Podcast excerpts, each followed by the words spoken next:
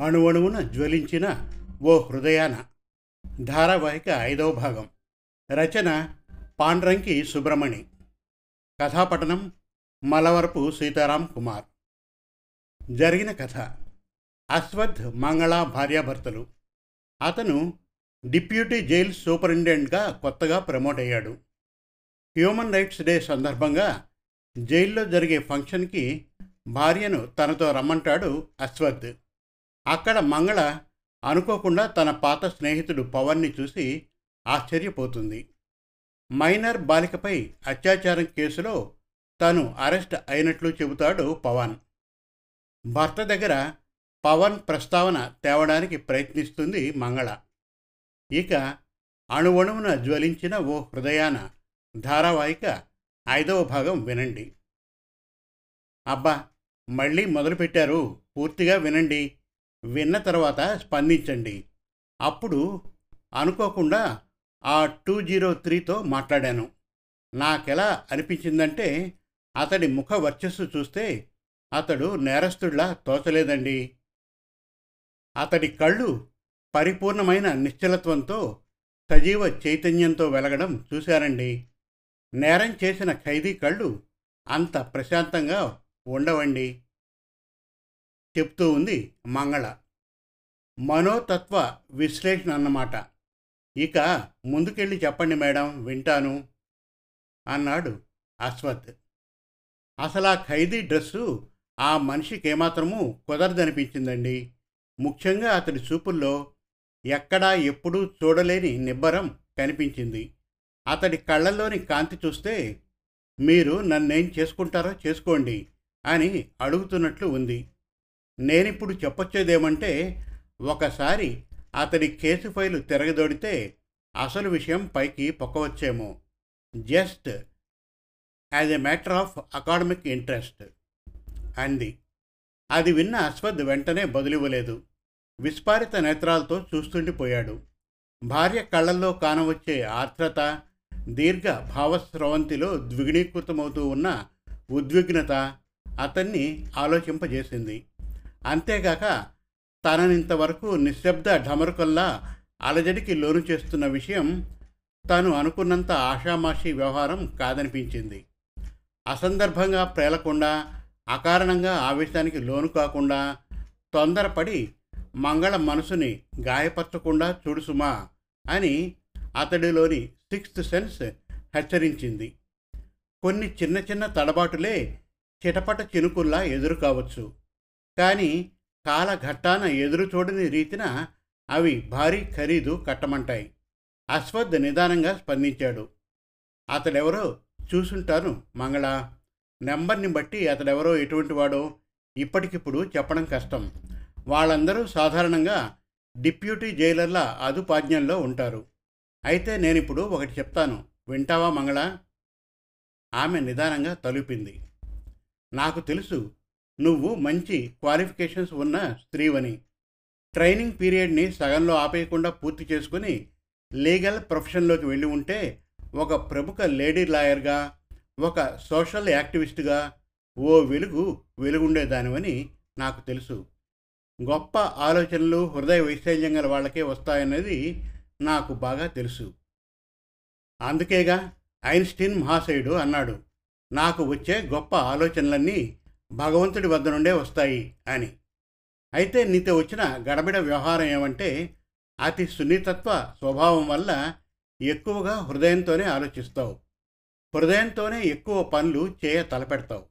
కాబట్టే నీ ముందున్న ఉజ్వల కెరీర్ని సైతం మలుచుకోకుండా భర్తగా నాపైన ప్రేమభావంతో అత్తగారికి తోడుగా ఉండాలన్న ఉదాత్తమైన ఆలోచనతో నాలుగు గోడల మధ్య గృహిణిగా ఇమిడిపోవడానికి సిద్ధపడ్డావు. అంచేత నీలో ఉన్న స్త్రీత్వం అంటే నాకు ఇష్టం. మరి అదే సమయంలో నీలో హద్దుమీరిన ఒక అవగుణం కూడా ఉన్నట్లు అనిపిస్తోంది చెప్పడం ఆపాడతను. ఆ మాట విని మంగళ కను రెప్పల్ని అల్లార్చి చూసింది. అదేమిటన్నట్లు. అశ్వథ్ మళ్ళీ చెప్పసాగాడు. తెలియని తనం అనను గాని అలవికి మించిన అమాయకత్వం ఉందనిపిస్తుంది. ఇటువంటి పోకడ రాను రాను పెళుసైన మనస్తత్వానికి దారితీస్తుంది. ఇప్పుడు నువ్వేమంటున్నావంటే ముఖం చూస్తే ముఖంలోని ప్రశాంతత చూస్తే ఎదుటి వ్యక్తిలోని మంచితనం తెలుస్తుందంటున్నావు. అటువంటి ప్రశాంత ముఖంలో అమాయకత్వం తొంగి చూస్తుందంటావు. నువ్వు సైకాలజీ చదువుకున్న దానివే కాదన్ను. అయినా నీ మాటలు వింటుంటే నాకు అప్పటి బ్లాక్ అండ్ వైట్ సినిమాల్లోని ప్రతి నాయకులు గుర్తుకొస్తున్నారు. సీన్లోకి వచ్చి రావడంతోటే తెలిసిపోతూ ఉంటుంది వాళ్ళు ప్రతి నాయకులని. చెరకు వైపు నిమ్మకాయలు నిల్చోగల బుర్ర మీసాలు చెంపన అనాకాసంత పులిపిరికాయ నుదుట నల్లగా పడ్డ ఘాటు పల్చటి సిల్కు ఖద్దరు జుబ్బాలో మెలికలు తిరిగిన కండరాలు ఇవన్నీ వచ్చి రావడంతోటే చెప్పేస్తాయి. వాడక లోఫర్ అని. కానీ ఈ కాలంలో అదీను ఇప్పటి ఇన్స్టంట్ కాస్మోటిక్ నాగరిక ప్రపంచంలో చెడ్డవారిని చెడ్డవారిగా గుర్తుపట్టడం అంత సులభతరం కాదు. ఎందుకంటే ఈ కాలపు క్రిమినల్స్ చాలామంది చదువరులు సైకాలజీలో మాస్టర్స్. అందుకే చెప్తున్నాను కొందరు ఖైదీలు చూడడానికి అమాయకంగా ముక్కుపచ్చలారని ముఖాలతో నోట్లో వేలు పెట్టినా కరవలేనంత దీనంగా గోచరిస్తారు. మనల్ని ఆకట్టుకునేలా హుందాతనం ఉట్టిపడేలా ప్రవర్తిస్తారు. అదంతా వాళ్ళు కొని తెచ్చిపెట్టుకున్న లైఫ్ స్టైల్. ఒకసారి కానీ వాళ్ళ కడుపులోకి తొంగి చూస్తే అందులో ఎన్నెన్ని అమాయకపు జీవుల కళేబరాలు దాగున్నాయో వాళ్ళ వల్ల ఈ నేలపైన ఎంత ఎత్తున రక్తమోడిందో తెలుస్తుంది. అందుకే చెప్తున్నాను భార్యామణి face is the index of the mind అన్న సూక్తి ఏనాడో కొండక్కిపోయింది. అతడు చెప్పడం ఆపి మంగళవైపు తేరిపార చూశాడు. ఆమె ఏమీ అనలేదు. చిన్నగా నవ్వి ఊరకుంది. మరొక ప్రాక్టికల్ పాయింట్ కూడా చెప్తాను. వింటావా? అడిగాడు. ఎందుకు విన్ను? మీ జీవన సహచరిని నేను వినకపోతే ఇంకెవరు వింటారు చెప్పండి. చిరునవ్వు చిందించకుండానే పెదవుల బిగువన ఆ మాటల్ని అందామె. ఆమె మాట చమత్కారానికి అతడు కూడా నవ్వుతూ అన్నాడు. నువ్విక్కడ జైలు పోలీస్ ఆఫీసరు భార్యవు కాబట్టి మంచిగా ప్రవర్తిస్తే రేపు ఇక్కడి వాళ్ళకి కలిసి రావచ్చు. ఆఫీస్ సీనియర్ స్టాఫ్కి అసిస్ట్ చేస్తే మంచి కలగవచ్చు. ఆ లేడీ వార్డన్ని తీసుకో. నీ ముందు మన్ననతో వంగి వంగి ఎందుకంత వినయంగా మూవ్ చేస్తుందనుకుంటున్నావు? ఆవిడ భర్త కూడా ఇదే చోట సెల్ ఖైదీలను అదమాయిస్తూ తిరిగే అసిస్టెంట్ మేల్ వార్నర్. ఇద్దరూ వాళ్ళ వాళ్ళ రీతుల్లో నేరాలు చేసి వచ్చిన వాళ్ళే అతడేం చేశాడంటే స్పెషల్ సెక్యూరిటీ జోన్లో ఉన్న సెల్ ఖైదీలకు గంజాయి పొట్లాలు స్మగుల్ చేసుకొచ్చి అందించేవాడు. డబ్బు చేసుకునేవాడు. ఇలా ఎన్ని రోజుల నుంచి చేస్తున్నాడో మరి? బయట నుంచి వచ్చేపోయే లారీ డ్రైవర్లు క్లీనర్లు వడ్రంగి పనివాళ్ళు ఇటువంటి వాళ్ళతో సంపర్కం పెట్టుకొని పని కానిస్తూ ఉండేవాడు. మొన్నొక రోజు జరిపిన స్క్వాడ్ దాడిలో రెడ్ హ్యాండెడ్గా పట్టుబడ్డాడు. పట్టుబడ్డ అదే రోజు వాడి స్టేటస్ని తొలగించి సస్పెండ్ చేసి మామూలు ఖైదీగా మార్చారు. ఇప్పుడు అందరిలాగే కామాటి పనులు చేస్తున్నాడు. ఇక అసలు విషయం ఏమంటే రేపు ఏవైనా కారణాలు అనుకూలించి అతగాడి సస్పెన్షన్ ఎత్తివేసినా అతన్ని ఇదే జైల్లో అదే స్థాయిలో వేసే ప్రసక్తి లేదు. అందుకే ఆ లేడీ అసిస్టెంట్ వార్డర్ అందరి ఆఫీసర్ల కుటుంబాల ముందు అతి విధేయతలు చూపిస్తూ వాళ్ళ ద్వారా పై అధికారుల్ని ముఖ్యంగా జైల్ అడ్వైజరీ కమిటీ మెంబర్లని ప్రసన్నం చేసుకోవడానికి ప్రయత్నిస్తూ ఉంటుంది. అంతే సంగతులు. అంతా విన్న మంగళాదేవి ఇంకేమీ అనకుండా మౌనంగా లేచి వెళ్ళి ఫ్రిడ్జ్ తెరిచి పళ్ళరసం కలిపి తెచ్చి అందించింది. తను కూడా నిశ్శబ్దంగా తాగసాగింది. అశ్వద్ మనసున అసౌకర్యం వంటి భావం కలిగింది. ఏమిటి అలా ఉండిపోయావు? నా స్పందన నెగటివ్గా ఉందని నొచ్చుకుంటున్నావా? ఈసారి ఆమె మృదువుగా నవ్వేందుకు ప్రయత్నించింది. క్షణంసేపు అశ్వద్ ముఖంలోకి తేరిపార చూస్తుండిపోయింది. ఆ తర్వాత తేరుకుంటూ అంది నా మనసులో మెదిలేది అది కాదండి. మరింకేమన్నట్లు కళ్ళెత్తి చూశాడు. జ్యుడిషియల్ లెవెల్లో కానీ అడ్మినిస్ట్రేషన్ లెవెల్లో కానీ ఒక స్థాయి ఆఫీసర్లకు అంతర్గతమైన క్వాజీ జ్యుడిషియల్ పవర్స్ ఉంటాయి. అవునా? ఊ అన్నాడు అతను. అందువల్ల నేను రిక్వెస్ట్ చేస్తున్నదేమంటే మీరు కానీ ఒకసారి సుమోటోగా టూ జీరో త్రీ కేసు ఫైల్ని తిరగదోడితే తప్పకుండా తెరమరుగున కనిపించకుండా తప్పుకున్నది ఇంతవరకు కనిపించింది బయటికి వచ్చే తీరుతుందంటాను. ఆ మాటతో అశ్వద్ ఆశ్చర్యంగా చూశాడు. ప్రసన్నపూర్ణమైన ఆ సుందర ముఖార విందంలో ఎంతటి గాఢమైన పట్టుదల దాగి ఉన్నదో అతడికి తెలుస్తూనే ఉంది. మంగళతో హృదయమిచ్చి హృదయం తీసుకొని సంసారాన్ని నెట్టుకొస్తూ ఉన్న అశ్వథ్కి తెలుసు. ఆమెకు అంత త్వరగా నచ్చజెప్పి దరి చేర్చడం సులభ సాధ్యం కాని వ్యవహారమని. అంతవరకు అతన్ని అతలా కుతలం చేస్తూ ఉన్న ఉద్విగ్నతకు అర్థం లభించినట్లు అనిపించింది. కొన్నాళ్ళుగా ఆమెను తనను అంతులేని ఊపుకు లోని చేసిన అగమ్య గోచర వ్యవహారానికి ఆ టూ జీరో త్రీకి ఏదో సంబంధం ఉండే తీరాలి మరి. తరచి చూస్తే విషయం లోతైనదనే తోస్తూ ఉంది. ఎందుకు? తన భార్య మంగళ కూడా లోతైనదేగా?